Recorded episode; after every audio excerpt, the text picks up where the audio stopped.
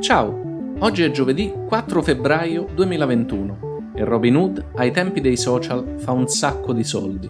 Io sono Alessio Balbi e questo è Newsbox, il podcast di Repubblica che ogni mattina vi spiega in maniera semplice e senza dare niente per scontato le notizie utili da capire prima di andare a scuola, all'università o al lavoro, quelle che ci toccano tutti. Ma prima di parlare di social e miliardi di dollari, rispondiamo alla domanda: perché, se è caduto il governo, non andiamo a votare?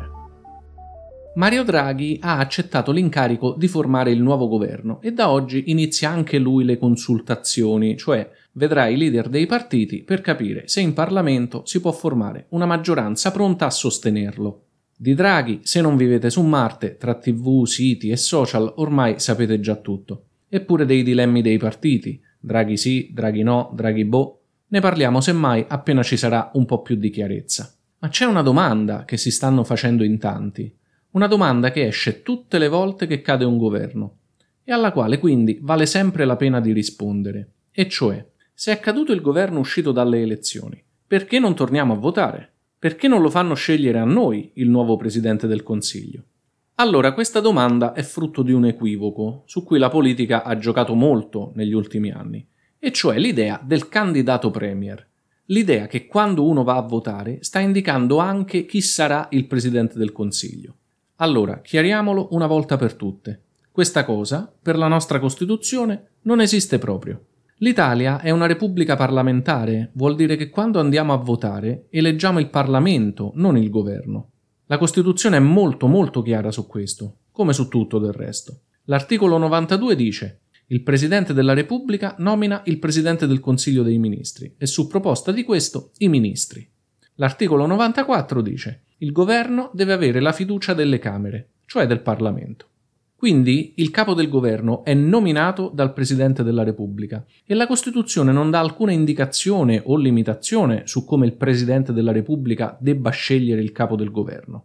Non sta scritto da nessuna parte che il capo del Governo debba essere il leader del partito vincente.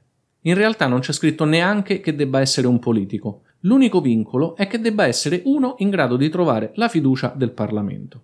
Il Parlamento dura 5 anni. Sciogliere le Camere prima di questo termine e convocare le nuove elezioni è un altro potere del Presidente della Repubblica. E anche su questo la Costituzione non indica limiti, se non il fatto che il Presidente della Repubblica non può esercitare questo potere negli ultimi 6 mesi del suo mandato. Si chiama il semestre bianco e nel caso di Mattarella inizierà il 31 luglio. Quindi, ricapitolando, per la Costituzione, Mattarella ha il potere di indicare chi vuole a capo del governo, purché poi questa persona trovi una maggioranza in Parlamento. E ha anche il potere, se ritiene, di sciogliere il Parlamento e quindi farci tornare a votare. Ma finché in Parlamento c'è una maggioranza in grado di sostenere un governo, è abbastanza naturale che il Presidente della Repubblica non sciolga le Camere, a maggior ragione con l'emergenza Covid in corso. Quindi da oggi Draghi farà proprio questo, cercherà di capire se in questo Parlamento c'è una maggioranza per il suo governo. Se fallirà, allora sì, le elezioni effettivamente resteranno l'unica strada.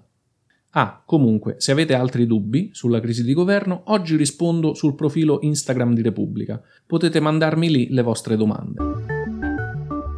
Va bene, ora passiamo alla saga che più ci appassiona qui su Newsbox, quella di GameStop, ovvero dei piccoli risparmiatori che fanno impazzire i grandi investitori portando alle stelle il valore di aziende che non valgono niente. Però prima un aggiornamento al volo sul caso TikTok bloccato dal Garante per la privacy. Come vi avevo detto giorni fa, TikTok in realtà ha continuato a funzionare in Italia, come sempre, l'avete visto da soli. Ma ieri ha deciso di dare seguito in qualche modo alle richieste del Garante e quindi ha stabilito che il 9 febbraio, cioè martedì prossimo, tutti gli utenti dovranno dichiarare quanti anni hanno.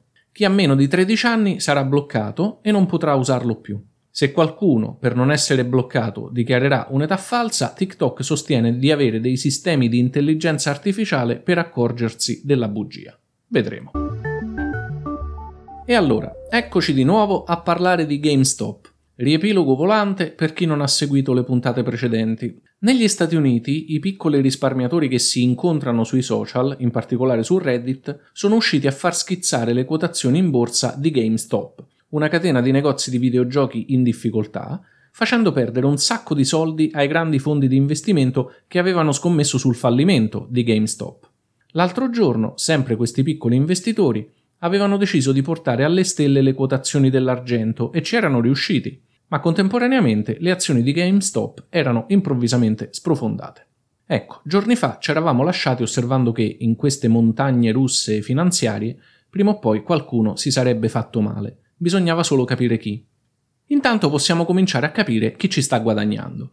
Questi piccoli risparmiatori social usano praticamente tutti la stessa app per comprare e vendere azioni online. Questa app si chiama Robin Hood ed è diventata popolarissima per due motivi principali. Uno, è gratuita. Due, trasforma l'attività di investire in borsa in una specie di gioco, con le icone colorate, le classifiche, i cuoricini, insomma tutto l'armamentario delle app tipo Candy Crush. Comprare e vendere le azioni di una società diventa facile e colorato come mettere un like su Instagram. Quando è esplosa questa storia di GameStop, Robin Hood si è trovata in grande difficoltà perché, per le severe leggi della borsa americana, a garanzia di tutti questi scambi, doveva mettere una sommetta pari a circa $1 miliardo. Beh, questa è una richiesta che avrebbe affondato società ben più solide. Ebbene, Robin Hood ne ha raccolti $3,5 miliardi in 48 ore e li ha raccolti proprio da molti di quei grandi investitori che i suoi utenti volevano affossare. Evidentemente, quelli che hanno i soldi hanno capito che Robin Hood è un ottimo affare. Su come finirà questa vicenda di GameStop, nessuno ha un'idea chiara, in giro ci sono opinioni molto contrastanti. Se vi mettete a leggere troverete tutto il suo contrario, ma insomma un vincitore chiaro c'è, un Robin Hood che invece di rubare ai ricchi per dare ai poveri, i soldi li prende in prestito dai ricchi e anche dai poveri e se li tiene. E anche per oggi è tutto. Se ascoltate Newsbox su Apple Podcast o su Alexa, lasciate un bel voto e una recensione, mi fa piacere e ci aiuta a crescere e a migliorare. Ciao e a domani!